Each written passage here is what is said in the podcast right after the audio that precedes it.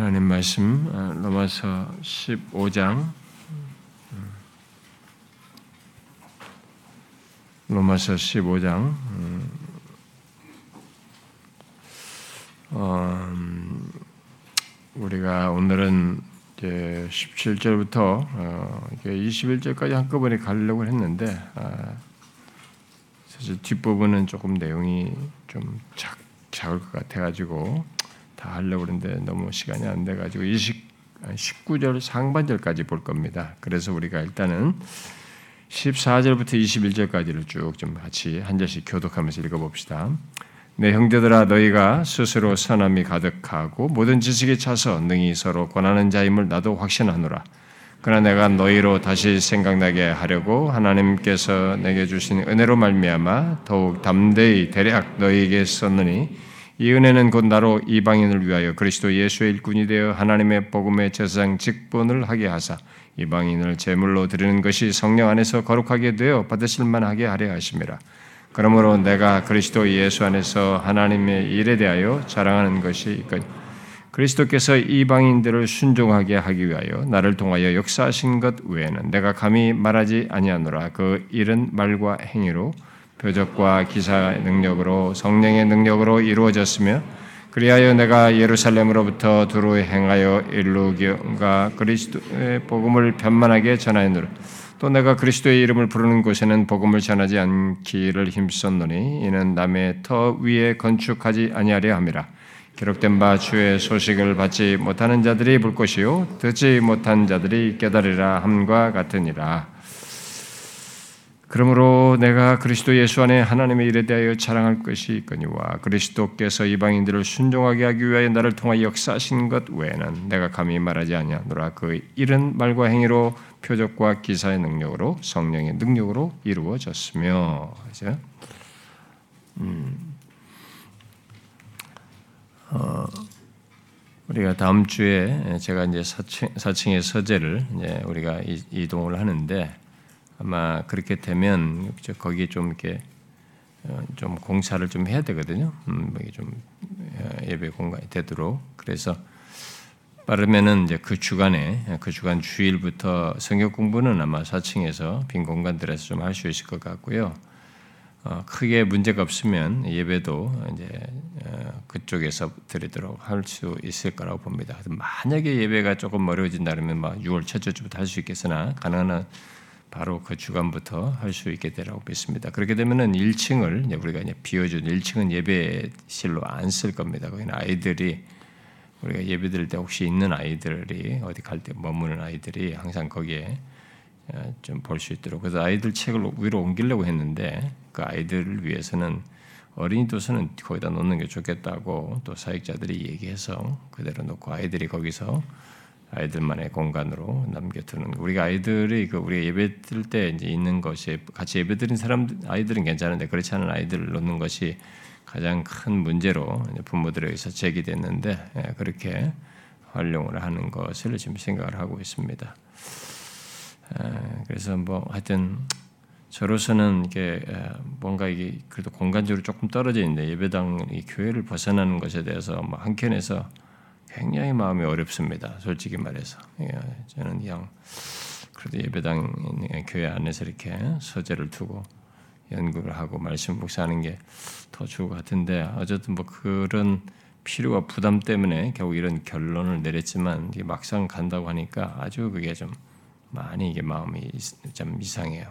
어, 또 만만치도 않고요. 막 저기 베란다까지 이렇게 다, 다 흩어서 겨우 이제 책을 갖다 놓을 것 같은데, 음, 뭐 거실에 조금 이렇게 제 테이블 놓는 거 외 공간 외에는 어, 어쨌든 뭐 우리 아이들이나 또 그 공간 안에서 이 예배당 쓸 수 있는 데까지 우리가 맥시멈으로 최대한 쓸 수 있는 뭐 그런 상황이 됐습니다. 결국 어, 그런데 이미 얘기했습니다만 이 예배당 공간을 초과할 정도의 문제가 우리 야기 될 때는 그때는 우리가 교회를 분가해야 된다고 하는 시점으로 알고 어, 분가를 한다고 생각을 하셔야 됩니다. 여러분들은 꼭 그렇게 마음의 준비를 하셔야 된다고. 아 그럼 우리 늘어나면 안 되겠다 이러면 또 안 됩니다. 그건 아주 해괴망측한 생각입니다.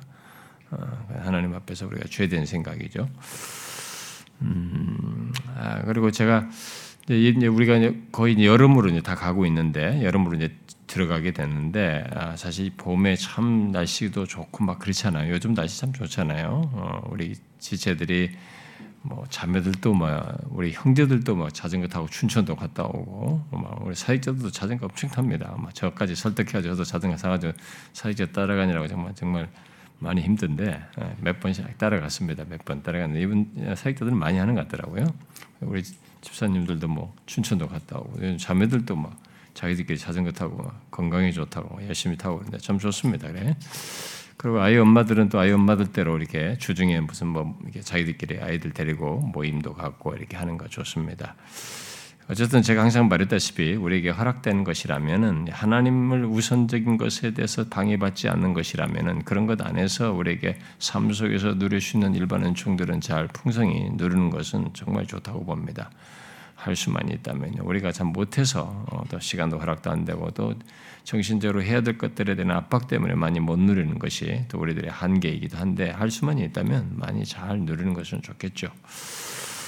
아, 엉뚱한데 그냥 실내에서 휴대폰이나 보고 막 여기에는 이런 그러니까 여기 본 거 이게 다 머릿속에 집어넣어도 허망하게 되는 것보다는 훨씬 낫습니다. 자연과 함께 시간 보내는 것이. 어, 네, 그런데 이제 제가 한 가지 어, 좀 염려하는 얘기를 좀 덧붙이고 싶은데 여러분들에게 별도의 이게 그룹을 지어서 같이 즐기고 하는 거 좋습니다. 또 아이들 데리고 아이들의 엄마들끼리 또 모임을 별도로 갖고 이런 거 좋습니다.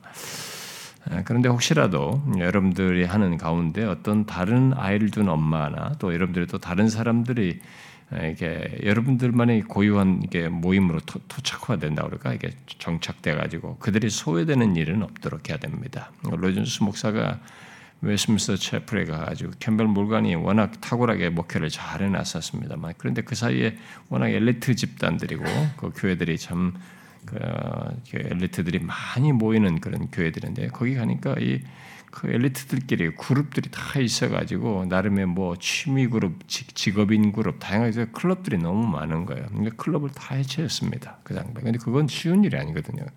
그 종교계만큼 어려운 거예요. 사실은 그 사람들끼리 그걸 가지고 있기 때문에. 그 근데 그것을 그리스도의 교회됨의 차원에서 그런 것들을 다 클럽을 깼어요.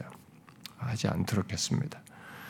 아, 교회가 서로 간에 이렇게 그룹을 지어서 하는 건 좋습니다. 교회 안에서 우리가 소그룹 안에 모임하고 우리끼리 다양하게 말씀 안에서 교제하는 건 좋습니다. 그러나 사적으로 여러분들이 별도의 이제 친교 그룹이 만들어지면서 그것도 이제 복음 접촉점이 될 수 있고 좋은 활동도 되시고 좋아요. 그건 아마 얼마든지 있을 수 있어요. 그런데 혹시라도 그렇게 하는 것 중에 여러분들만의 고유한 클럽처럼 말이죠. 그들만의 모임으로 딱 발전한다든가 뭐 의사들만의 모임이잖아요. 뭐 어떤 직업인들만의 모임 이렇게 교회 안에서 이렇게 보면 된단 말이에요. 어떤 특정한 비즈니스 사람들만의 모임으로 발전한다. 이런 것들은 신중해야 됩니다. 그건 교회 안에서 좋은 모임이 아니에요. 그래서 아이들을 데리고 모인다 할지라도 다른 아이들은 부모가 소외되고 자기들만의 모임으로 고착화된다면 이 소외된 사람을 위해서 이걸 깨야 됩니다. 그 정도로 여러분들은 신앙적이어야 합니다. 세상 사람과 같지 않아야 돼요. 그래서 그런 것들을 여러분이 좀 조심하면 좋겠고, 아, 그리고 이제 뭐 다음 시간에도 뭐 기회가 있으면 또 얘기를 하겠습니다만은 네, 다른 것은 뒤로 하고요.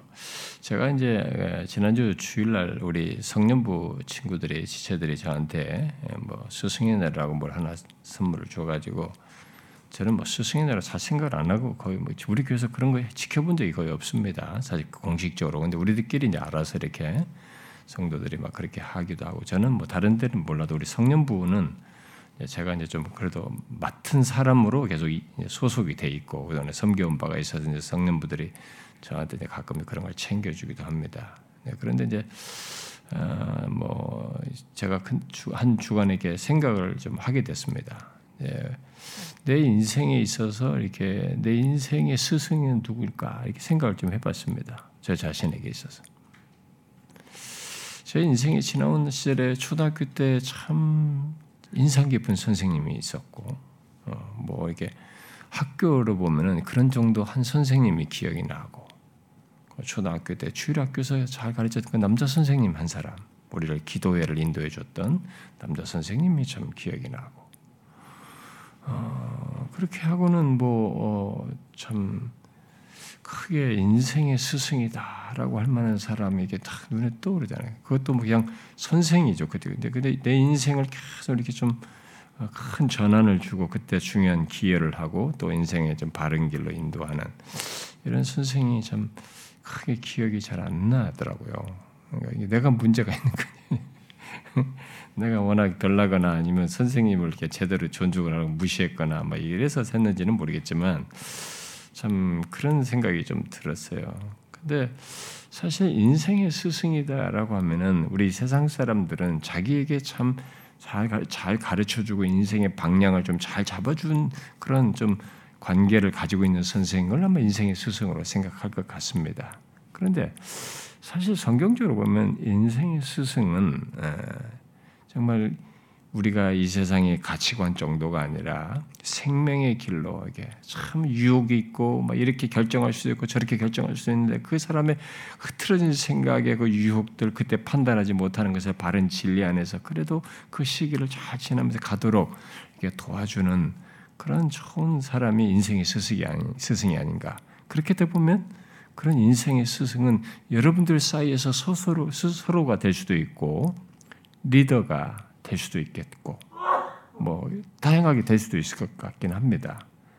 근데 그런 인생의 스승이 있는지 여러분 있습니까? 여러분들 그런 인생의 스승이 있어요? 인생의 스승은 어, 이 세상에서 조금 나한테 도움을 주는 그런 정도가 아니고 내 영혼을 바른 길로 이렇게 죄의 유혹이 있고 그때 잘못 선택할 수 있는데 잘 바르게 선택할 수 있도록 진리 안에서 이끌어주면서 이렇게 하는 그런 선생, 그게 인생의 스승이라고 봐요. 근데 우리는 나한테 조금 잘해줬던 이게 조금 이게 그 순간 그때 한 순간에 그 사람, 그 사람 정도 생각하는 경향이 있는데 인생의 스승은 나를 큰 차이가 없는 것 같지만 그때 그때 그 선택 그 순간을 이렇게 바른 길로 잘 인도해준 어? 진리에 비추어서 가게 한 그 사람이 인생의 스승이라고 봅니다. 여러분들에게는 그럴 만한 스승이 있어요? 한 명이라도 있습니까? 반응이 없네. 여러분의 그런 인생의 스승이 있습니까? 네. 있는 사람 복이죠. 음. 예수 믿는 사람들도 그게 없어요. 그런 없는 사람들도 많습니다. 네. 참, 어, 우리의 영원한 그런 인생의 가장 완벽한 주는 우리 주님이신데 그걸 현실 속에서 이렇게 잘 항상 대화하고 고민했을 때 얘기하고 돕고 길을 안내주는 그런 인생의 스승이 있으면 그 사람은 정말 복입니다. 음, 뭐 생각이 없잖아요. 요즘 느낀 대로 하고 그러니까 어디 말할 데가 없으니까 터트려 버리고 말이죠. 어, 예, 그게 오늘의 이 세상인데 참 힘들면 힘든 대로 이렇게 그리고 울고 싶을 때도 어떤 사람이 가서 말하면서 울 수 있다 그러면은 그런 사람이 있다면 그것도 굉장한 겁니다. 그래서 우리가 인생을 살다 보면 좋은 친구가 많아야 되는 게 아닌 것 같아요.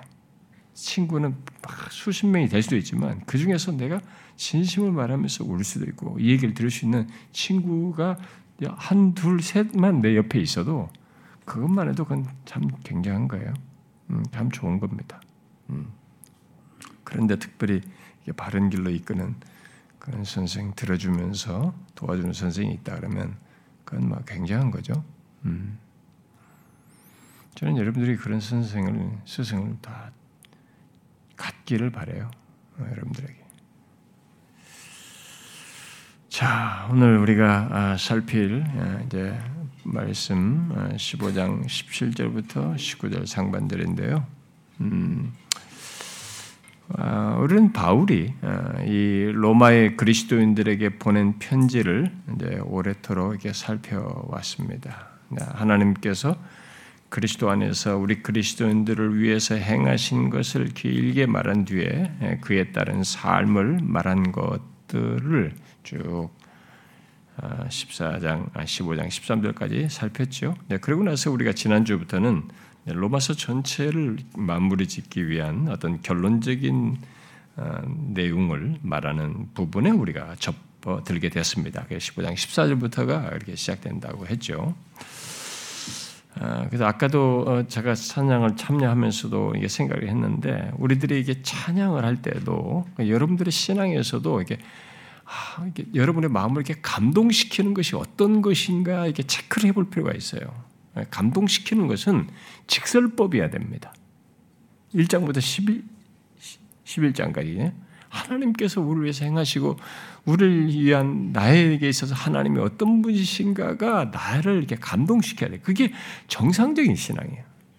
그뭐 내가 뭘 하는 것을 가지고 감동받으면 막 그런 사람들이 있거든요. 자기가 열심히 하면서 그것이 힘이 돼가지고 만족하고 즐기는 사람들이 되게 많거든요. 이 아르메니스적인 신앙생활 하는 사람들이 그랬거든요. 그게 이제 정상적인 신앙이 아닙니다. 그래서 찬송가도 그렇습니다. 찬송가도 이게 직설법을 찬송해야 됩니다. 하나님께서 우리 위해서 행하신 걸 찬송하는 것이 주여야 되것이고 그 다음에 거기에 따른 명령법이 하, 주님에 대한 감사로서 내가 이렇게 헌신과 이렇게 수고하고 하겠다. 그렇게 하리 하는 것이 거기에 뒤따라야 되거든요. 저는 이게 3대 1로 가야 된다. 찬장을 할 것 같으면 앞에가 3이고 뒤에가 1이면 좋겠다. 굳이 하게 되면 2.5대 1.5 정도 한다면 몰라도 어? 그 정도로 앞부분의 비중이 커야 된다. 어?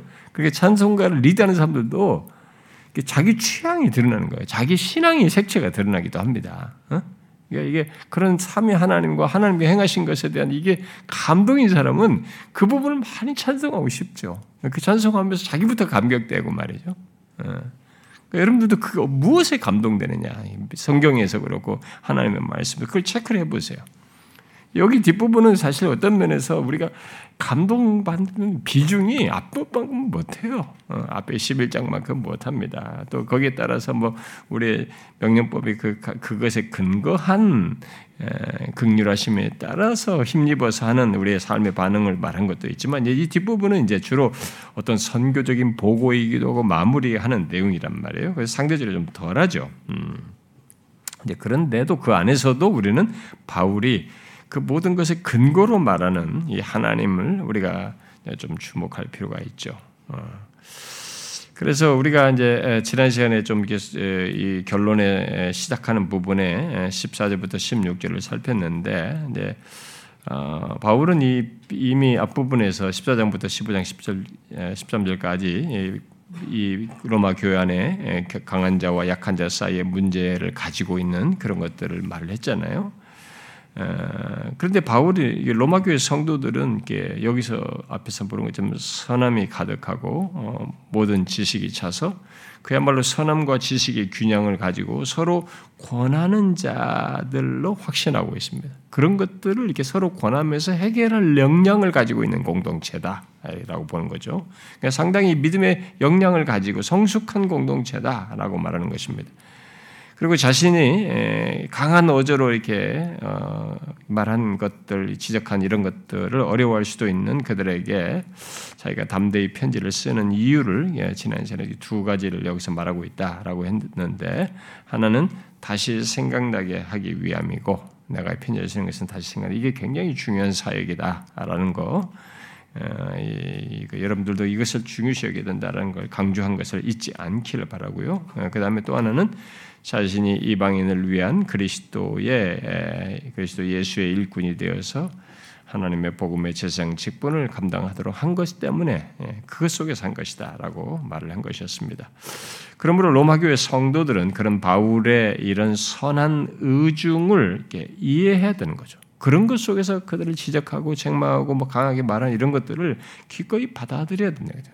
그걸 거부하거나 불편해서는 안 되는 것이었죠. 네, 바울은 그러기를 바랐던 것입니다. 자, 이제 바울은 그 앞에 15절, 16절에서 어, 이제 앞에 15절과 16절에서 말한 것, 그 자신이 하나님의 은혜로 이방인을 위한 그리스도의 일꾼이 되어서 하나님의 복음의 제사장 직분을 감당하게 된 것, 또 그 가운데서 이방인들을 제물로 바치는 사역을 말한 것에 연결해서 이제 그러므로 합니다. 그러니까 앞부분의 내용이 연결된다는 얘기죠. 그러므로라는 말이 그렇게 하면서 그 하나님, 그 앞에서 말한 그런 하나님의 일에 대해서 자랑하고자 한다라고 말을 하고 있습니다. 그러므로 내가 아, 그리스도 예수 안에서 하나님의 일에 대하여 자랑하는 것이 있거니와 이렇게 말하죠. 아, 바울의 자랑을 한번 보십시오. 여기서 말하는 자랑을 예, 그것이 무엇이고 또 무엇에 근거해서 자랑하고자 하는지를 보십시오. 그는 자신의 무엇을 자랑하지를 않습니다. 자기의 무엇, 자신의 어떠한 것, 자신의 수고라든가 잘남 이런 것들이 아닙니다. 분명 바울은 누가 보아도 탁월한 탁월해 보이는 어떤 면이 있고 역량이 있는데 그는 그런 것들을 자랑하지를 않습니다. 어, 어, 그러면 그가 자랑하는 것이 무엇이에요? 여기서 보니까 음, 17절에 하나님의 일에 대하여 자랑한다 하죠. 하나님의 일.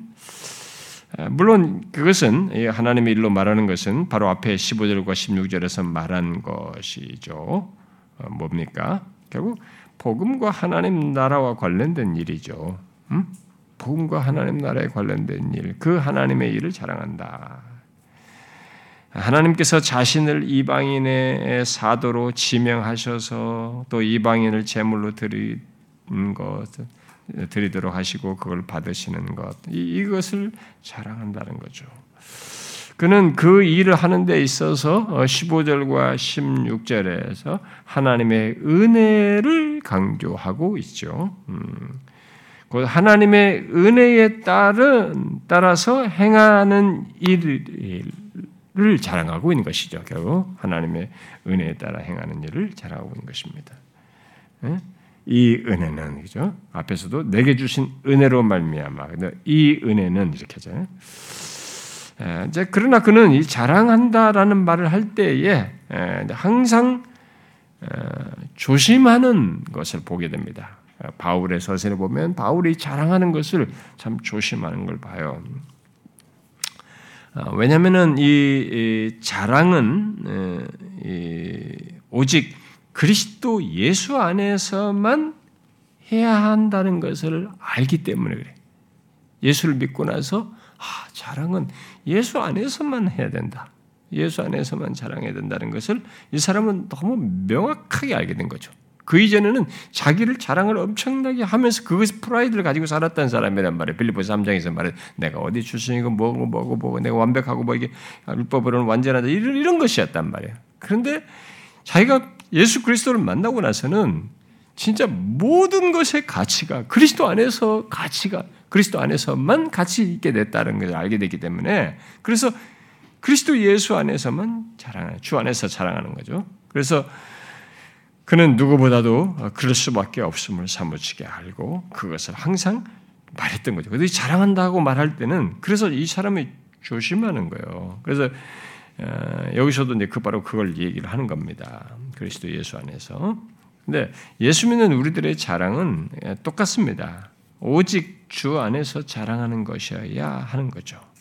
어, 그런 믿음을 바울은 그 말을 쓸 때 함께 나타내는 겁니다. 여러분도 잘 알다시, 아, 알다시피 제가 이 시간에 다 안 찾겠습니다. 많이 찾았기 때문에 고린도전서 1장 그 29절부터 31절에 마지막에 쭉 얘기하다 31절에 가지고 자랑하는 자는 주 안에서 자랑하라 하였다라고 말하잖아요. 또 고린도후서 10장 17절에서도 그렇죠. 자랑하는 자는 주 안에서 자랑하는 거라고 말을 합니다. 왜요? 아, 이제 예수를 믿게 된 사람에게는 그렇게 할 수밖에 없는 너무 강력한 이유 그리고 완벽한 이유 처음부터 끝까지 그렇게 할 수밖에 없는 이유가 있기 때문에 그렇죠. 우리의 모든 것이 우리의 가치가 주 안에 있기, 있기 때문에 그런 거죠. 어? 주 안에 있기 때문에. 주께서 행하신 것 안에서 우리의 존재 가치와 삶의 의미와 모든 것이 다 있기 때문에 그것이 하나님에 의해서 어, 허락된 은혜로 허락된 것들이기 때문에 그런 것이죠. 그러므로 우리도 어, 자랑할 것은 우리 자신의 무엇이 아닙니다. 제가 이런 내용이 나올 때마다 많이 얘기했습니다만은 오늘날 이 교회에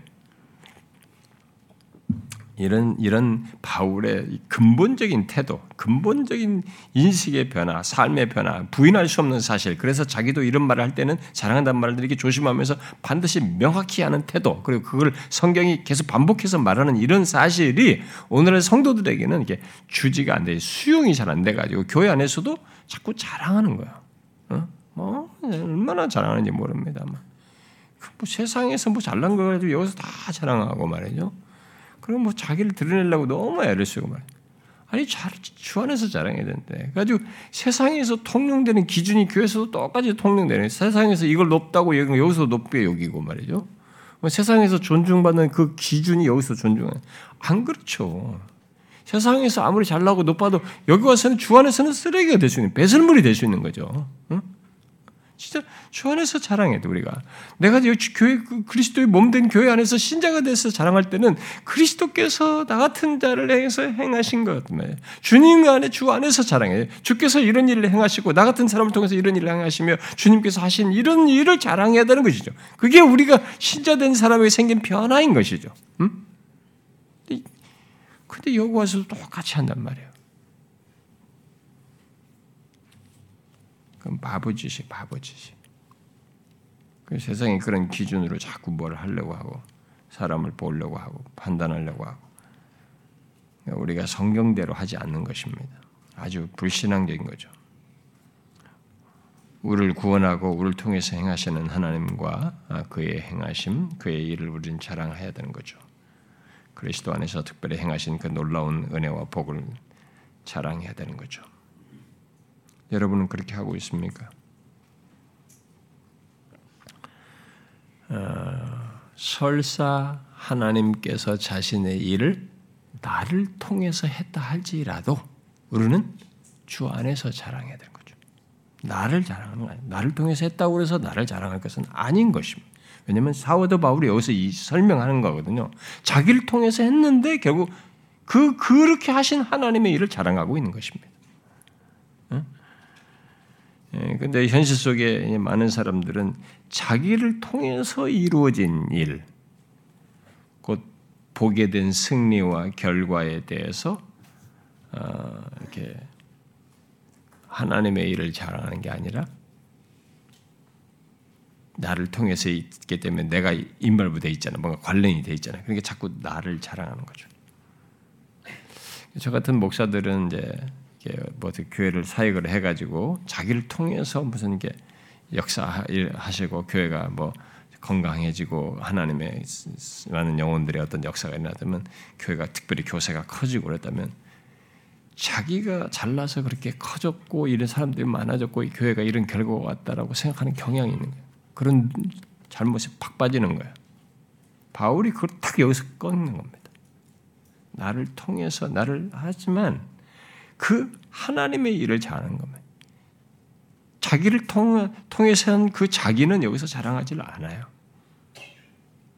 그런데 우리가 그러니까 이게 유혹인 것 같아요. 그 당사자가 돼봐야만이 아는 말이긴 한데 어, 저도 그런 걸 생각해 보면 얼마든지 그럴 수 있고 저도 그런 유혹이 있는 걸 아는데 근데 바울을 통해서 우리가 배워야 되는 거죠. 우리는 나를 통해서 하나님이 하셨다 할지라도 하나님을 그 하나님의 일을 자랑 하나님과 그의 일을 자랑해야지 나를 자랑하는 건 아닌 것이죠. 하나님의 일이 이루어지는 것에 설사 우리들이 사용되는 일이 있다 할지라도 모든 것이 하나님께서 또 그리스도께서 하셔서 된 일이기에 정말 주 안에서 하나님의 일을 자랑해야 되는 겁니다. 주 안에서 하나님을 자랑해야 돼요. 우리의 무엇이 아니라. 여러분 그 고린도 후서 하면 연관된 말씀 하나 읽고, 읽고 넘어갑시다. 고린도 후서 2장을 한번 보시요 고린도 후서 2장 14절을 한번 봅시다. 고린도 후서 2장 14절 다시 읽어봅시다. 시작. 항상 우리를 그리스도 안에서 이기게 하시고 우리로 말미암아 각 처에서 그리스도를 아는 냄새를 나타내시는 하나님께 감사하노라. 여기 우리로 말미암아 우리를 통해서요. 응? 이 바울이 그런 거죠. 우리를 통해서 각 처에서 그리스도라는 냄새가 나타나는 막 놀라운 일이 있게 됐다 말이지. 예, 예. 이런 일들이 났다. 예? 근데 그 하나님께 감사해. 우리를 통해서 있었지만 하나님께 감사하는 거죠. 예? 이렇게 해야 되는 거죠. 이게 진심이어야 돼. 지식을 가지고 그걸 말로만 하는 게 아니라 진심이어야 하는 거죠. 근데 그렇게 하지 못하도록 하는 유혹과 내 안에서 씨름이 생길 수는 있습니다. 뭐 기계적으로 되는 게 아니기 때문에. 근데 그걸 우리가 넘어서서 진심으로 이 실체를 봐야 되는 거예요. 야, 나는 거기 아무것도 아니지, 도구지. 통해서 이런 일이 어떻게 가능해? 하나님이 하신 일이지. 이렇게 그 사실을 명확히 인지하고 그 하나님을 돼. 그 하나님을 감사해. 그 하나님의 일을 감사해야 되는 거죠. 주 안에서 하나님의 일을 감사하는 거죠. 그래서 교회 안에서는 좋은 일꾼은요, 이렇게 하는 사람이 좋은 일꾼이에요. 뭐 조금만 하면서도 뭐 자기가 한 거 드러내려고 누가 왜 이런 거 안 하는 거야? 막 나, 어? 나만 하고 니도 안 하고 그 자, 자꾸 그 기준을 가지고 있기 때문에 다른 사람 판단하고 막 들이미는 거예요. 하면서 우리 자랑할 것이 없어요. 근데 우리가 오늘 그 읽은 이제 그 본문 18절에서도 어, 바울은 말하잖아요. 뭐뭐한 것 외에는 내가 감히 말하지 않는다. 음? 뭐뭐한 것 외에는 내가 감히 말하지 않는다. 이렇게 말해. 그러면서 자신의 사역을 말을 하는데 에, 자신의 무엇은 말하지 않고자 하는 거죠. 주 안에서 하나님의 일을 자랑하고 싶어 하는 거죠. 그래서 그러면서 그래서 결국 18절에 이제 그런 식으로 설명하는 18절에서 우리는 바울이 자신의 사역을 어떻게 이해했는지를 보게 됩니다. 근데 이 18절은 상당히 중요한 어, 성, 설명이에요. 우리에게도 적용적으로도 많이 생각할 내용입니다. 이것은 우리들이 일평생 주님을 섬기면서 주의를 하는 것에 대해서 그것을 어떻게 이해해야 하는지에 대한 어떤 힌트를 줍니다. 음? 좀 그런 걸 엿보게 하는 내용이에요. 자, 먼저 우리가 이제 18절의 내용에서 이제 그런 바울, 바울의 사역에 대한 거죠. 어, 바울이 자신의 사역을 어떻게 말하는지 보면은요. 내가 그리스도를 통해서 이룬 것이다라고 말하지 않고 뭐예요? 그리스도께서 나를 통하여 역사하신 것이다라고 말하고 있습니다. 음, 여러분들이 생각 없이 그냥 읽었을지 모르지만 이것은 바울이 정확하게 인지하고 그 사실을 말한 것이고 그것을 인정한 것이에요. 그런 신앙적 이해를 갖고 하는 것입니다. 그러니까 굉장히 어, 이것은 자신에게도 체크해 볼 내용이에요. 음?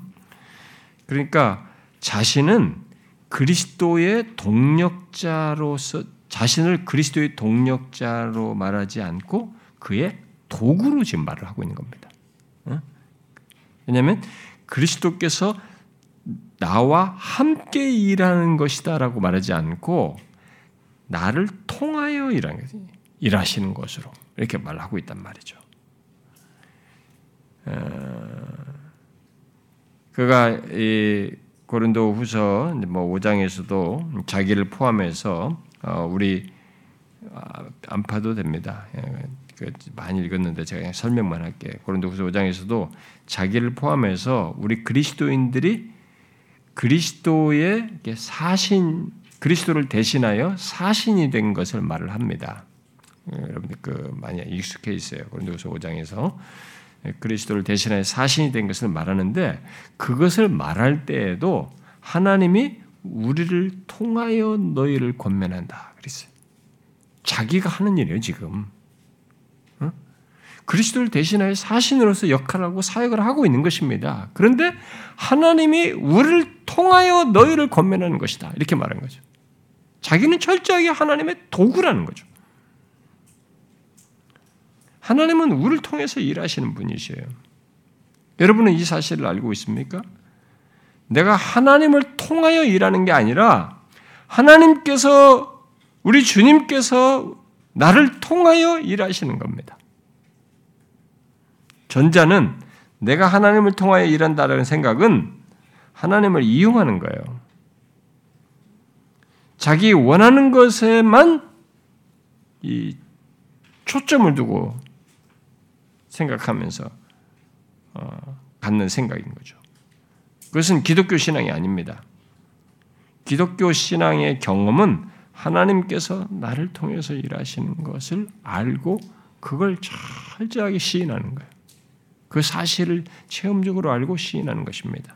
바로 하나님의 도구다 나는 하나님의 도구로서 존재하며 쓰임 받고 일한다라는 것을 자기가 철저하게 아는 거죠. 경험하면서. 그리고 바울은 이제 본문 18절에서 자신의 사역의 이 사역과 관련해서 그 사역의 목표도 말을 하는데 뭐라고 말하고 있습니까? 이방인들을 순종하게 하는 것을 목표로 말하고 있습니다. 이방인들의 순종, 다른 말로 하면 이방인들의 뭐 회심이겠죠. 응? 네. 근데 이것을 앞에 1장 5절에서는 모든 이방인 중에서 믿어 순종하게 하는 것을 자신의 사역의 목표로 했습니다. 믿어 순종하게 하는 것을 자신의 사역의 목표로 얘기했어요. 음, 또 뒤에 그 뒤에 바로 이제 16장이니까요. 그 16장 26절에도 보면은 거기서도 모든 민족이 믿어 순종하게 하시려고 이런 말을 썼어요. 그래서 1장 5절이나 16장이나 순종을 하는 문제, 이방인들의 순종을 얘기할 때는 믿어 순종하는 것을 이렇게 함께 말했습니다. 어, 그런데 여기서는 오늘 본문에서는 순종만 말하고 있어요. 근데 오해를 하는 사람들 할 수도 있는데 여기 순종만 말하고 있습니다. 이건 뭔 얘기 하겠어요?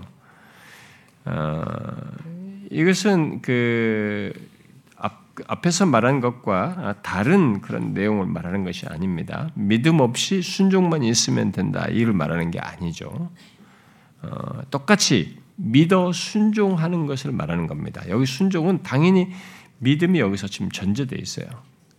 그런데도 바울이 여기서 그 굳이 믿음, 믿어, 믿는 것을 말을 하지 않고 그걸 빼고 그냥 순종만을 말한 것은 순종이 없는 믿음은 참 믿음이 아니기 때문인 거죠. 그러니까 믿는 것 속에는 반드시 순종이 포함된다는 사실을 결국은 인식이 돼야 돼. 강조를 하는 거죠. 어? 그러니까 모든 구원 얻는 믿음은 반드시 순종을 가져야 한다는 거죠. 야고보서 말로 말하면 행함을 갖는 것이죠. 어, 그래서 우리의 회심을 말할 때는 믿은, 믿는다는 것만으로는 확인할 수가 없는 겁니다. 확증할 수가 없는 거죠. 믿는다. 이, 이렇게 말하는 것만으로는 이 사람의 회심을 확인할 수 없는 것입니다. 그의 믿음이 순종으로 드러나야 되는 거죠. 주님의 뜻에 순종하는 거죠. 하나님의 말씀에 순종하는 거죠. 예수 그리스도를 따르는 것으로 나타나야 되는 거죠. 이게 있을 때 이게 아, 이 사람이 진짜 순종한 거예요. 아, 구원 얻는 믿음을 가지고 있구나. 이렇게 말할 수 있는 거죠. 자, 그런데 바울이 자신의 사역과 관련해서 이 18절에 좀 더 덧붙이는 것이 있죠. 자신의 사역이 어떻게 이루어졌는지를 조금 이렇게 다양하게 말을 하고 있습니다. 응? 그리스도께서 나를 통해 역사하신 것, 그 일이 어떻게 있게 됐다고 지금 말합니까? 세 가지 표현으로 말하고 있죠. 제일 먼저 말과 행위로, 두 번째로 표적과 기사의 능력으로, 세 번째 성령의 능력으로 이루어졌다 이렇게 말하고 있습니다. 자, 먼저 말과 행위로 이루어졌다는 것은 무엇을 말할까요? 아, 일단 여기 말과 행위는 그리스도께서 나를 통해 역사하시는 것에 대한 설명 속에서 이 말을 쓰고 있다는 것을 우리가 주목해야 되겠죠. 응? 여기 주어가 그리스도께서잖아요. 응? 그러니까 그리스도께서 나를 통해 역사하시는 것에 대한 설명으로 지금 이 말을 하고 있는 거예요. 말과 행위로. 자, 그러면 여러분, 자 그리스도께서 우리를 통해서 역사하실 때 사용하는 이 두 가지 말과 행위를 한번 생각해 보십시오. 말뿐만 아니라 말과 행위로 하는 것 말이죠. 어, 그게 뭐겠어요? 일단 이것은 그리스도께서 이 땅에 계실 때 자신의 사역에 대한 설명이기도 합니다. 사역 속에서 있었던 것이기도 해요. 그리스도께서 이 땅에 계실 때 자신이 어떻게 사역했어요? 말과 행위로 하셨습니다. 음? 말만 하질 않고 말과 행위로 하신 사역이었습니다. 자, 그런데 여기서 그것을 사, 그것이 사도에게 나타나고 있어요. 그리스도께서 나를 통해 역사하시는 것을 설명하면서 그 일을 그리스도께서 말과 행위로 이룬다라고 말하고 있습니다. 그렇다면 여기 말과 행위는 그냥 바울이 자기가 그냥 살면 사역 사역하면서 말과 행위를 그냥 일반적으로 하는 이 행위적으로 흔히 사람들이 가지고 있는 말과 행위 정도의 성격이 아니라는 것이 시사합니다. 뭡니까? 여기는 그리스도가 배후에 있는 거예요. 그리스도께서 하시는 것 속에 이 사람이 도구로 참여하고 있는 것입니다. 이렇게 말할 수 있겠죠. 승기하신 그리스도께서 높이신 하늘을 올리우신 그리스도께서 바울의 말과 행위 배후에 계셔서 하시는 것이죠. 그의 말과 행위에는 배후에 그리스도가 계시는 겁니다. 그리스도께서 그렇게 바울을 통해서 그의 말과 행위의 배후에 계셔서 역사하신다는 겁니다. 이 사실은 우리들의 말과 행위로 복음 사역을 할 때 함께 생각할 사실이기도 합니다. 그런 배후에 우리가 그런 것을 진실로 이렇게 하는 때는 그 배후에서 그리스도께서 활동하고 계실 뿐만 아니라 이게 그리스도의 권위가 관련돼 있어요. 그러니까 바울의 말과 행위에는 바울 개인의 문 이전에 그리스도의 배후의 역사와 함께 그의 권위가 함께 묻어 있는 겁니다. 바울은 거기에 나는 도구로 사용되었다 이렇게 말하고 있어요.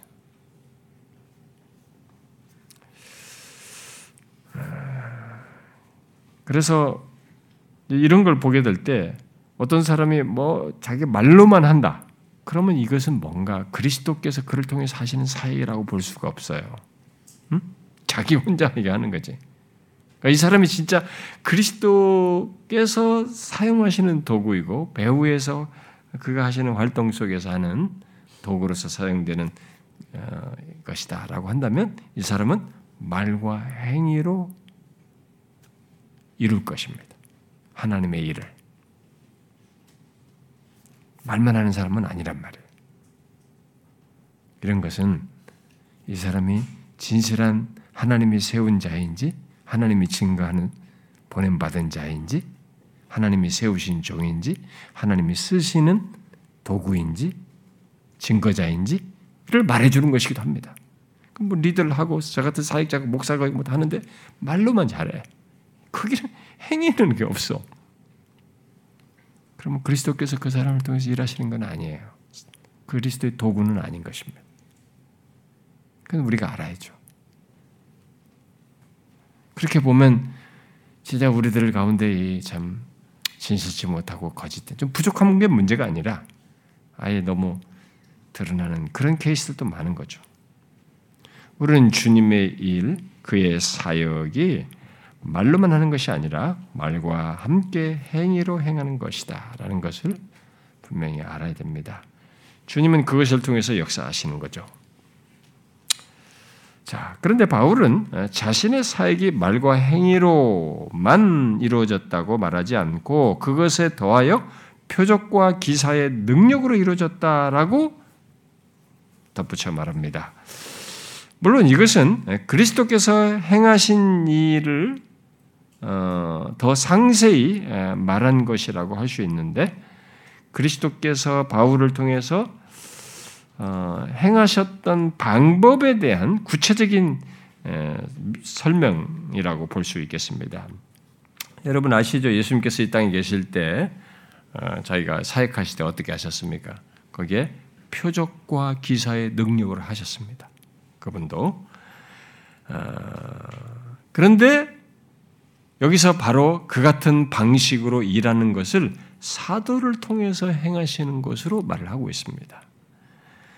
여기 언급된 표적, 기사, 능력은 바울이 그의 사역을 그 사역과 관련해서 어, 뒤에 고린도 후서 12장에서 한 번 더 써요. 자신의 사역과 관련해서 이 세 용어를 한 번 더 쓰는데 그걸 마저 읽고 얘기를 합시다, 여러분. 고린도 후서 12장.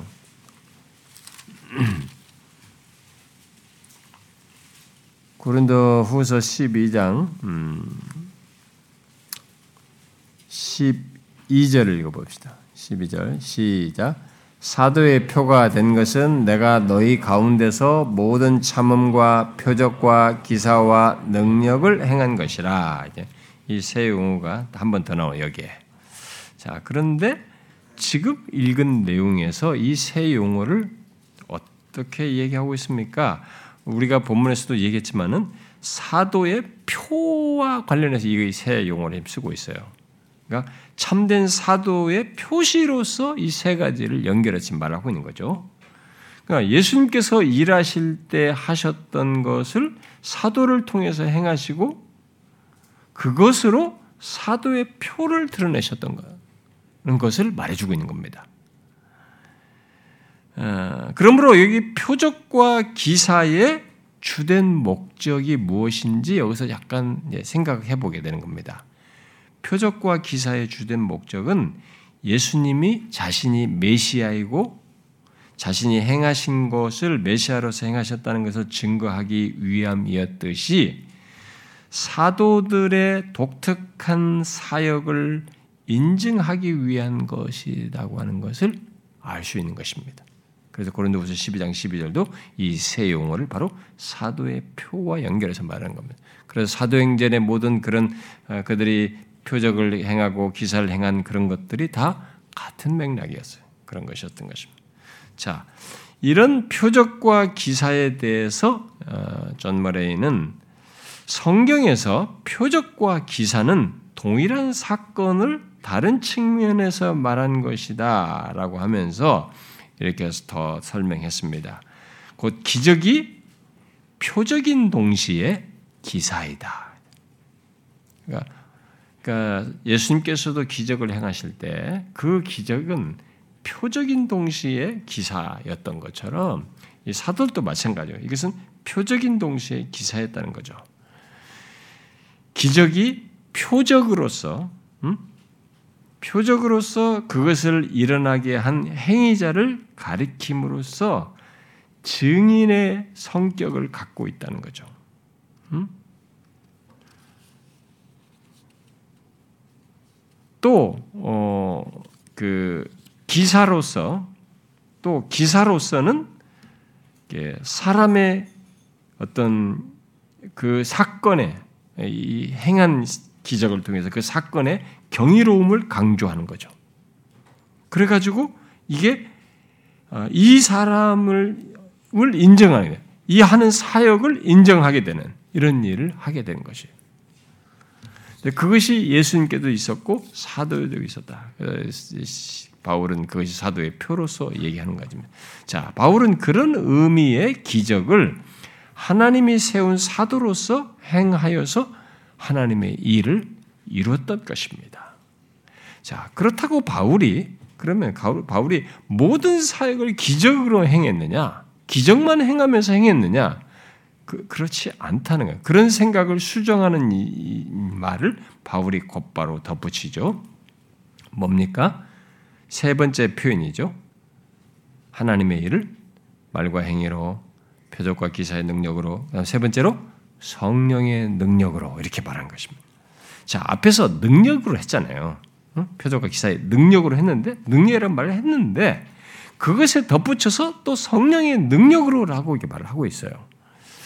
그래서 이 말을 그러면 이게 뭐냐? 이 지금 성령의 능력으로가 앞에 표적과 기사의 능력을 덧붙여서 그게 표적과 기사의 능력이 성령의 능력으로 된 것이다라고 부가 설명을 하는 것이냐?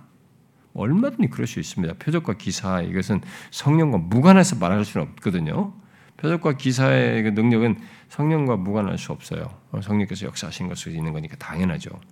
그러나 바울이 같은 것을 말을 하려고 이 말을 그냥 덧붙였을까? 그렇다고 보기는 어렵습니다. 그리고 특별히 바울의 사역을 설명하는 것인데 실제로 바울의 사역을 보게 되면 그 바울의 사역이 어떻게 이루어졌는지를 이 말이 설명하는 대로예요. 표적과 기사와 능력으로만 그의 사역을 하질 않았습니다. 그렇게만 되질 않았죠. 바울의 사역에는 표적과 기사의 능력 말고 그것 외에 그가 복음을 전하면서 성령의 다양한 역사가 속에서 그의 사역이 이루어졌습니다. 그 다양한 표적과 기사로 했던 것 외에 그의 사역 속에 다양한 역사 속에 있었던 이 성령의 역사를 이 말로 표현한 것이에요. 무슨 말인지 알겠어요?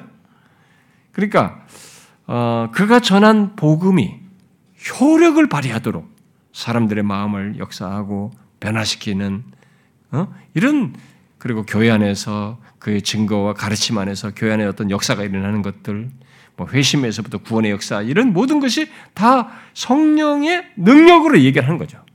표적과 기사에서만 그런 일이 있는 것이 아니었잖아요. 복음을 전하는 가운데 그런 일이 있었잖아요. 어? 루디아의 마음을 열리시기도 하고 뭐 이렇게 하고 다 하시고 다 이런 것처럼 이게 다 성령의 능력인 거죠. 그래서 이에 대해서 존 머레이가 적절한 설명을 했는데 이렇게 말했어요. 여기 성령의 능력은 성령으로부터 나오는 능력, 더 정확히 표현하면 성령이 발휘되는 능력으로를 뜻한다고 하면서 여기서 바울의 사역을 어, 설명하는 이 성령의 능력으로는 성령의 포괄적인 활동, 곧 그의 모든 사역이 성공을 거둘 수 있게 해준 그 활동을 언급하는 중이다. 그랬어요. 그러니까 여기 성령의 능력으로는 성령의 포괄적인 활동이에요. 성령의 모든 다양한 활동이 있잖아요. 그의 모든 사역이 그렇게 열매를 맺고 역사가 일어나도록 해준 그런 활동이 다 성령의 능력이다라는 것입니다. 바울이 복음을 전할 때 그런 역사가 쫙 일어났잖아요. 바울의 사역 속에는 표적과 기사로부터 나타나는 능력뿐만 아니라 그런 성령의 역사가 흔하게 있었죠. 아니 그것이 더 흔하고 일반적이었죠. 그가 복음을 전할 때 어, 그 사람들 안에서 어, 일어났던 변화들, 그들의 심령이 변화되고 사람들이 막 우상을 섬기던 사람들인데 그 우상을 버리고 말이죠. 어떻게 하나님께로 돌이키고자 하는 그런 마음이 확 일어나냐고. 그 말만 들었단 말이에요, 말. 사도 바울이 무슨 막 하늘에서 번개하면서 때리고 그런 거 아니란 말이에요. 어? 막 그렇게 증명하면서 물리적으로 한 게 아니라 말만 들었단 말이에요. 이 복음이라는 말. 그런데 이 사람들 확 거기서 우상을 버렸단 말이에요. 데살로니가 같은 게 보면은 말을 듣고. 그러니까 이 복음에 대한 이런 반응을 예, 갖게 되는 것. 예, 뭐 우상을 버리고 예수 그리스도를 믿고 그를 따르게 되는 이런 것. 또 그리스도인들이 그의 권면과 가르침 속에서 교회됨을 경험하며 이게 감동받아서 막 헌신하고 그리스도의 몸 된 교회를 함께 세워 나가는 것 이런 것들은 모두 성령의 활동 속에서 있는 것이고 성령의 능력으로 되는 것이었죠. 이런 성령의 능력에 대해서 바울은 고린도전서 2장에서 직접적으로 말을 합니다. 여러분이 좀 이 성경을 좀 읽어봅시다. 고린도전서 2장 고린도서 2장 4절 읽어봅시다. 4절 읽어봐요. 시작. 내 말과 내 전도함이 설득력 있는 지혜 말로 하지 아니하고 다만 성령의 나타나심과 능력으로 하여 그랬어. 이 사람이 말로 했, 말을 했잖아요. 말과 전도를 했잖아요. 말씀을 전했잖아요. 근데 이 설득력 있는 지혜라고 는 헬라의 소피아 헬라 사람들이 그렇게 높이 평가는 그런 사람들의 그런 지혜의 말로 한 게 아니란 말이에요. 그냥 어떻게 보면 너무 단순한 복음 전도를 한 거죠. 그런데 이 사람들이 그 복음에 변화가 됐단 말이에요. 고린도 사람들이. 응? 그 고린도기 장사치 뭐 부유하고 뭐지 잘 상업이 번듯한 이 나라 이 지역 사람들이네. 뭡니까? 그게 성령의 나타나심과 능력이었다. 말인데 거기에 성령이 나타나. 바로 이런 사역이죠. 꼭 기적과 표적만 해서 한 것은 아니었단 말이죠. 또 하나 더, 더 찾아봅시다. 여러분 이런 거 관련된 거. 데살로니가 전서 아까 내가 데살로니가 교회 얘기했는데 데살로니가 전서 1장을 한번 봅시다. 1장 5절과 6절을 한번 읽어봅시다. 시작. 이는 우리 복음이 너희에게 말로만 이런 것이 아니라 또한 능력과 성령과 큰 확신으로 된 것입니다. 우리가 너희 가운데서 너희를 위하여 어떤 사람이 된 것은 너희가 아는 바와 같으니라. 또 너희는 많은 환란 가운데서 성령의 기쁨으로 말씀을 받아 우리와 주를 본받은 자 되었으니 여러분 잘 보세요. 이 대사님과 사람들이 우상을 섬기고 있었단 말이에요. 그 나중에 뒤에 가서 구절, 구절에 보면은 그들이 우리에 대해서 스스로 말하기를 우리가 어떻게 너희 가운데서 들어갔는지와 너희가 어떻게 우상을 버리고 하나님께 돌아와서 살아계시고 참되신 하나님을 섬겼는지 이게 소문이 파다한 거예요. 주변 사람들에게 주변 지역에 이렇게 변화되는 것이 어떤 과정입니까? 5절 보니까 말로만 한 것이 아니었다. 나는 진짜 분명히 복음을 전했어요. 근데 복음이 그냥 말로만 말만이 아니었다. 이 복음을 전할 때 거기에는 능력, 바로 성령과 큰 확신이 성령의 능력으로 있었다. 그게 있었잖아요. 이게 지금 성령의 능력으로를 말한 것입니다. 여러분 뒤에 2장 13절에서도 보면은요. 2장 13절에서도 한번 더 읽어볼까요? 2장 13절 시작. 이러므로 우리가 하나님께 끊임없이 감사함은 너희가 우리에게 들은 바 하나님의 말씀을 받을 때 사람의 말로 받지 아니하고 하나님의 말씀으로 받음이니 진실로 그러하도다. 이 말씀이 또한 너희 믿는 자 가운데서 역사하세. 어떻게 역사해요? 이 하나님의 말씀으로 받는 거, 일반 사람의 말로 듣지 않고 하나님의 말씀으로 받는 이런 역사가 어떻게 있게 된 겁니까? 성령의 능력이에요. 지금 바울이 본문에서 말하는 성령의 능력으로는 이런 것들을 포함하는 것이 일반적인 역사죠. 굉장히 중요한 얘기예요. 어, 이렇게 바울은 사람들이 구원에 이르는 복음의 능력을 이렇게 볼 때에 그것이 성령의 능력으로 말미암은 것인 줄을 알았던 것이죠.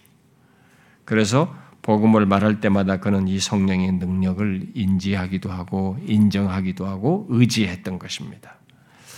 바울의 사역에 대한 설명에서 우리가 주목할 내용은 이거예요. 우리들도 여기서 말하는 성령의 능력으로 복음에 반응을 한 사람들이고 예수 믿는 사람들은요. 또 다른 사람들의 반응도 이 능력으로 되는 것이기 때문에 우리가 이 성령의 능력을 로 되는 하나님의 일을 주목해야 되는 것입니다. 아, 이런 성령의 능력을 어, 얕잡아보면 안 됩니다. 그러니까 제가 여러분들에게 우리 참교주 목사님들에게도 그런 얘기 많이 하지만 어, 여러분들이 누군가에게 복음을 전할 때 그리고 우리 공동체 안에서 같이 말씀을 나눌 때 리더는 어, 누군가 전하는 사람은 항상 생각해야 될 것이 있어요.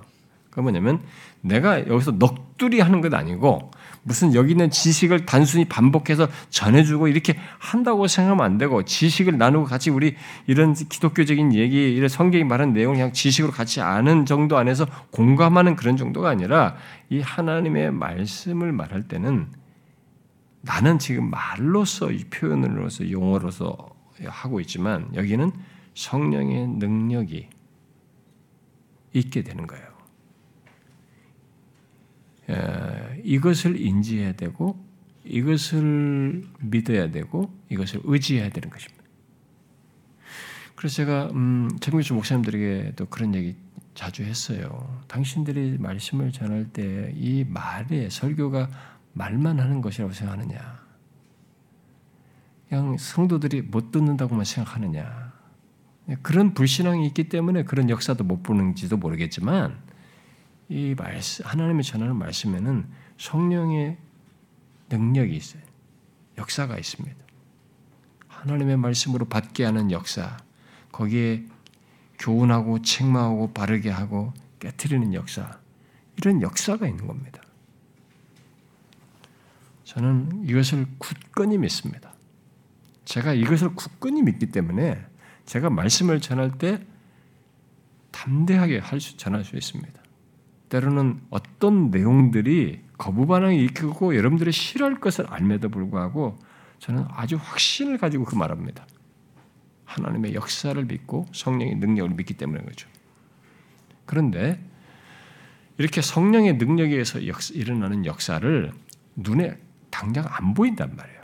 또 이게 인격적인 반응과 역사 속에서 있어야 되기 때문에 성령님께서 이 성령이 하나님의 말씀을 통해서 이 능력으로 이 사람들 역사할 때 인격에 깨닫게 하고 교훈하고 책망하고 거기에 대해서 반응하고 이것이 그 다음으로 행동으로 의지로 나아가는 이런 과정에 계속 역사 이것이 연결돼서 역사하는 것 속에서 시간도 걸릴 수 있고 변화도 당장 안 보일 수도 있단 말이에요. 응? 막 성령이 파워 그러면 막 쓰러지고 막 impartation하고 이렇게 하죠. 눈에 보여야 이게 성령의 능력이 그게 다 가짜들이 하는 거예요. 그걸 성령을 아주 왜곡시키는 겁니다. 이 파워라는 단어를 갖다 존 윔버가 능력 대결, 능력 전도, 능력이 파워, 파워, 파워 책 한 권이 다 책 한 권이 능력 전도, 책 한 권이 능력 뭐, 능력 뭐 대결 다 파워를 보면 뭐예요? 그게 그것이 그게 제3의 물결이거든요. 그 제3의 물결에 이어서, 이어서 연결해 신사도 운동으로 발전했고 그런 것에 다 물들여가지고 뭐 손기철 장로나 이런 사람들이 다 그 존 윔버 영향받은 사람들이거든요. 어? 그런 사람들이 다 영향받아가지고 파업하는 가서 쓰러뜨리고 뭔가 좀 보이고 싶은 거예요. 그 안달이 나 있어요. 그게 사기치는 거 어떤 면에서요. 그 능력은 그렇게 나타날 수는 있죠. 근데 이 주된 능력을 사도들이 자신의 사도됨을 증거했 이것을 갖다가 인위적으로 만들려고 할 게 아니라 이 사도에게 있어서 보편적이었던 역사로서 말하고 있는 하나님의 일을 이루는 보편적인 것으로 말하는 하나님 성령의 능력을 너무 과소평가하는 거예요. 이게 주된 내용인데. 그래가지고 사람들이 이, 이 역사가 더디니까 이런 인격적인 역사 속에 일어나니까 자꾸 물리적인 것을 가지고 사람들이 빨리 표시를 내고 싶은 이 유혹을 받은 사람들의 신비적인 행동이 있고 은사주의 주자들의 활동이 있고 또 다른 하나는 이제 심리학에 의존하는 겁니다. 어? 심리학으로 사람의 상담을 해가지고 금방 위로받고 심리적으로 좀 안정감을 갖는 거 가지고 하는 거예요. 그래서 그런 것을 기독교로 갖다 끌어당기는 거죠. 그 성령이 하시는 이 일을 심리학인 메커니즘으로 대신하려고 하는 거예요. 근데 들으면 아, 위로가 되고 심리 안정이 되거든요. 이게 성령의 역사라고 착각하는 거예요. 그가지고 그 심리학적인 걸 방법을 써가지고 기독교 상담으로 해가지고 사람들이 그쪽으로 대신해 버리려고 하는 경향이 있단 말이에요. 그 일반 은총 영역에서 사람을 상담하고 도울 수 있어요. 얼마든지 그 유익이 있으면 상담은 우리가 들어주는 것만도 도움이 되기 때문에 할 수 있단 말이에요. 그런데 성령이 하시는 역사를 이걸 대신할 수 있다고 착각하는 것은 정말로 안 되는 것입니다. 거기는 성령의 이런 역, 능력을 믿지 않는 것이 불신앙이 깔려 있어요. 그런 걸 의존할 때는. 그래서 여러분들이 이런 거할때 누가 권학을 복음을 전하거나 말씀을 할 때는 성령의 능력을 믿어야 돼요. 이 말을 통해서 하나님께서 역사하시는 것에 대한 믿음이 있어야 되고 하나님께서 그렇게 하시기를 구하는 마음이 있어야 되고 그렇게 지금 나를 사용하실 것이라는 신뢰와 간구가 있어야 되고 그런 것 속에서 하는 거죠.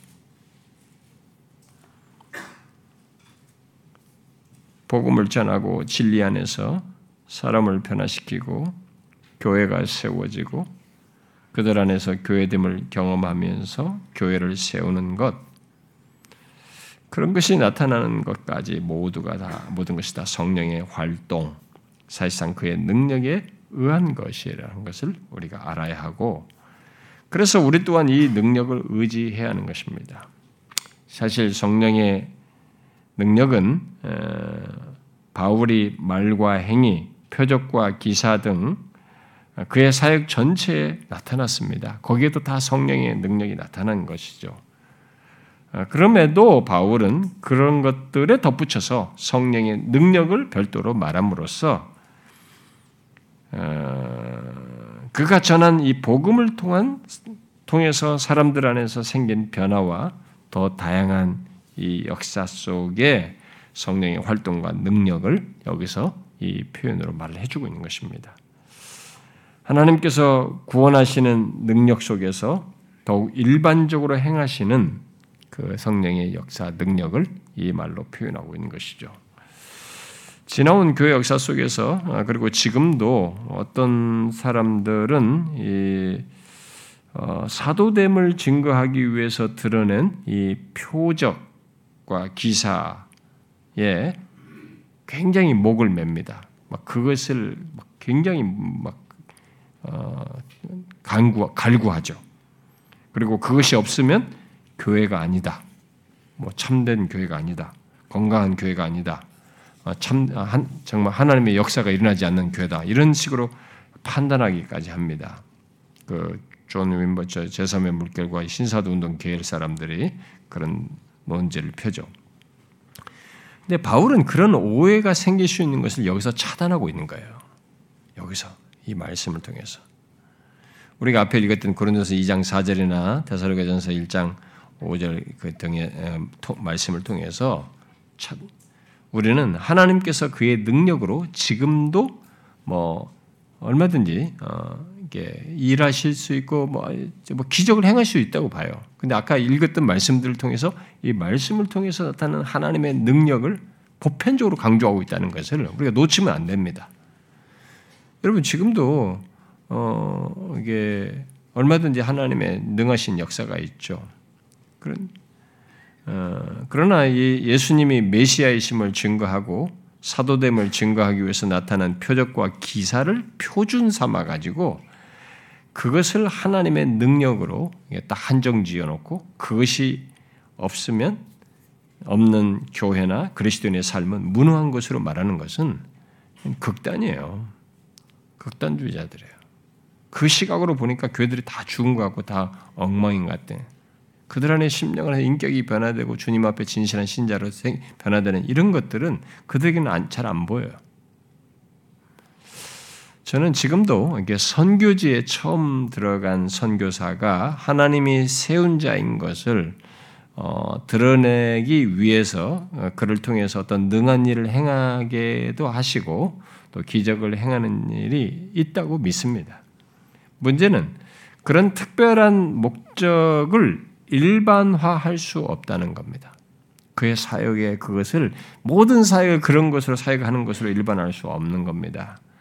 바울의 사역 속에서 하나님의 역사는 더욱 일반적인 것, 바로 우리가 고린도서 2장과 대사로서 1장에서 보았듯이 말로 전한 것이었어요. 바로 하나님의 말씀, 복음을 전했는데 그 복음을 듣는 자 안에서 성령께서 능력을 행하신 것입니다.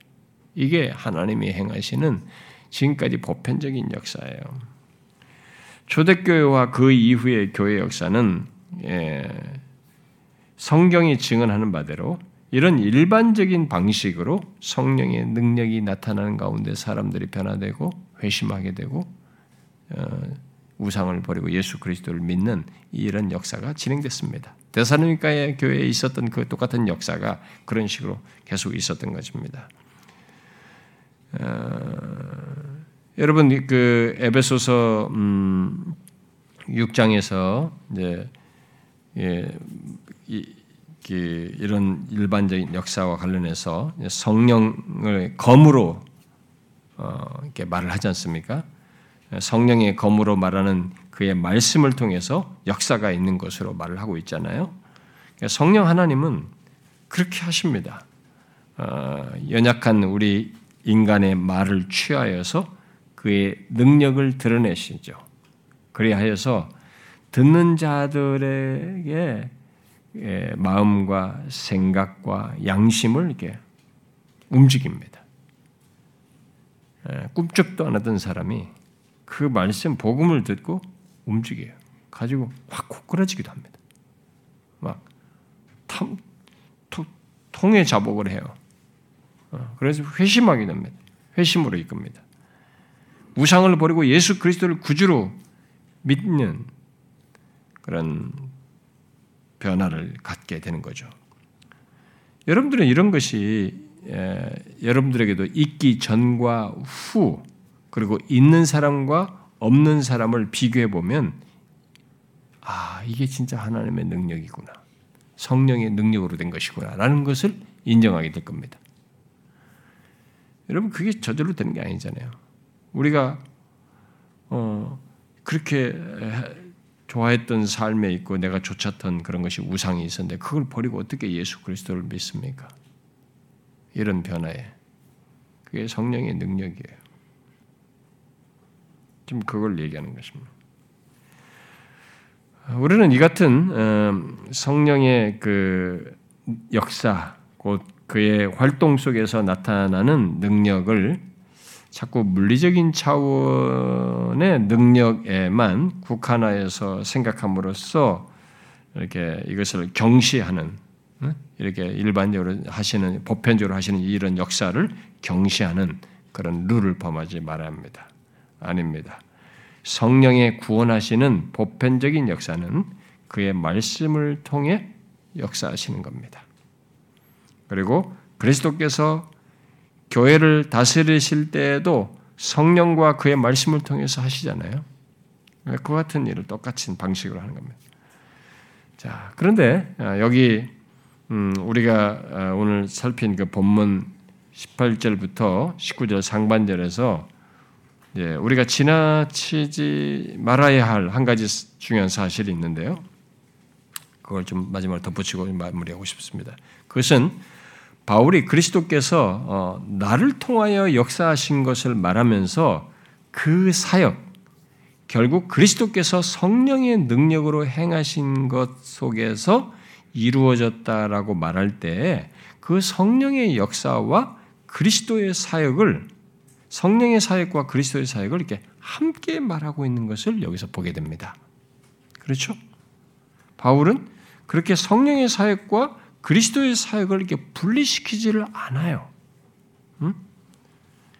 여러분 이미 우리가 앞에도 그런 사실을 봤었죠. 앞에 좀 잠깐만 보면 8장 그 9절부터 11절에서도 보면은 8장 어, 9절부터 어, 11절에서도 보면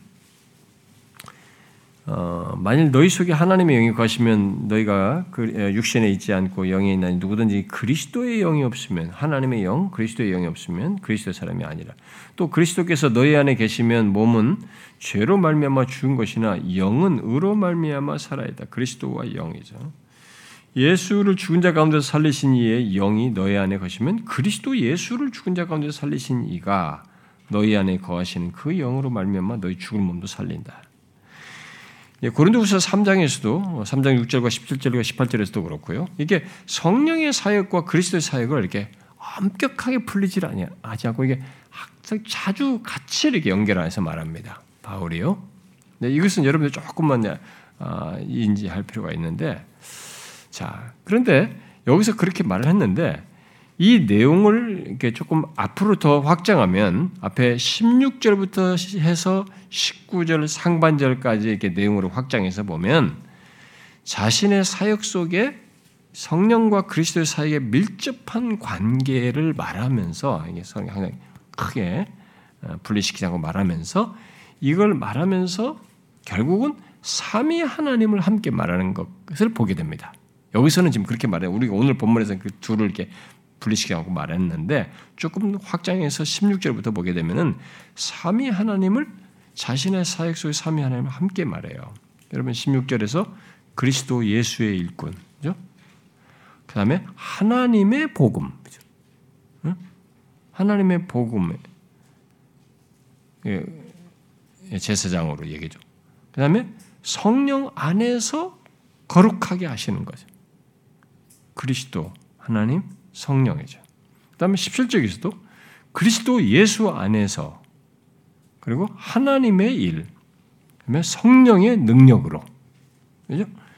그래서 구원의 역사와 그것을 이루시는 섭리 가운데서 이 삼위 하나님이 다 연관되신다는 것을 얘기하고 있습니다. 자신의 사역을 설명하는 중에도 이런 사실을 얘기하는 겁니다.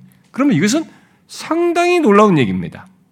우리가 구원을 설명할 때도 그런 삼위 하나님에 관련된 것을 많이 얘기했는데 이 사도 바울의 구원을 위한 사역 속에도 삼위 하나님이 연관되 계신다는 것을 얘기하고 있거든요.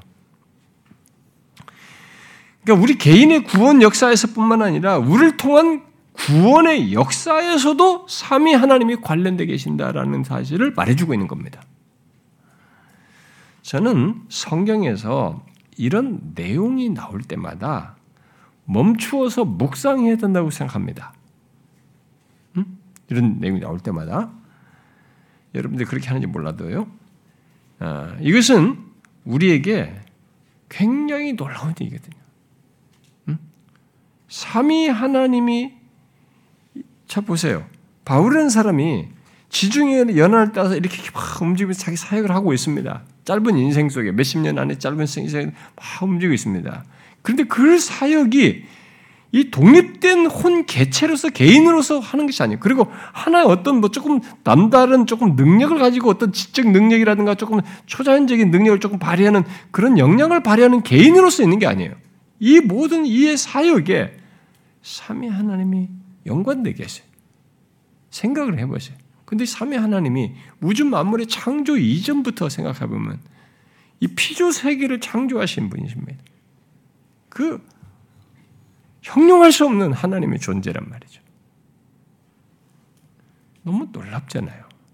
그래서 저는 이런 삼위 하나님에 대한 이런 기록들, 이런 내용들이 성경이 바울이 일부러 막 삼위를 짜맞추려고 말한 것은 아니라고 봐요. 그냥 기술하다 보니까 그렇게 한 것인데 이런 내용이 나올 때는 우리는 멈추어서 묵상해야 된다고 봐요. 묵상하게 되면 우리는 감동을 받게 됩니다. 참 경이감에 사로잡혀요.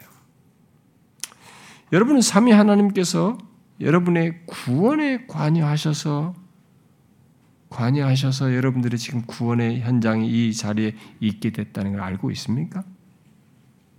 그것이 여러분들에게 큰 감동이 되십니까? 그런 거다. 뭐 삼이고 뭐가 없어요. 그냥 구원 받으면 띵이죠, 뭐. 그렇습니까? 아니죠. 이 사실을 생각하면서 생각해서 우리는 감격하고 감사하게 됩니다. 그런데 거기서 더 나아가서 우리를 통한 구원의 역사에도 나를 통한 구원의 역사에도 삼위 하나님이 관련해 계신다는 것입니다.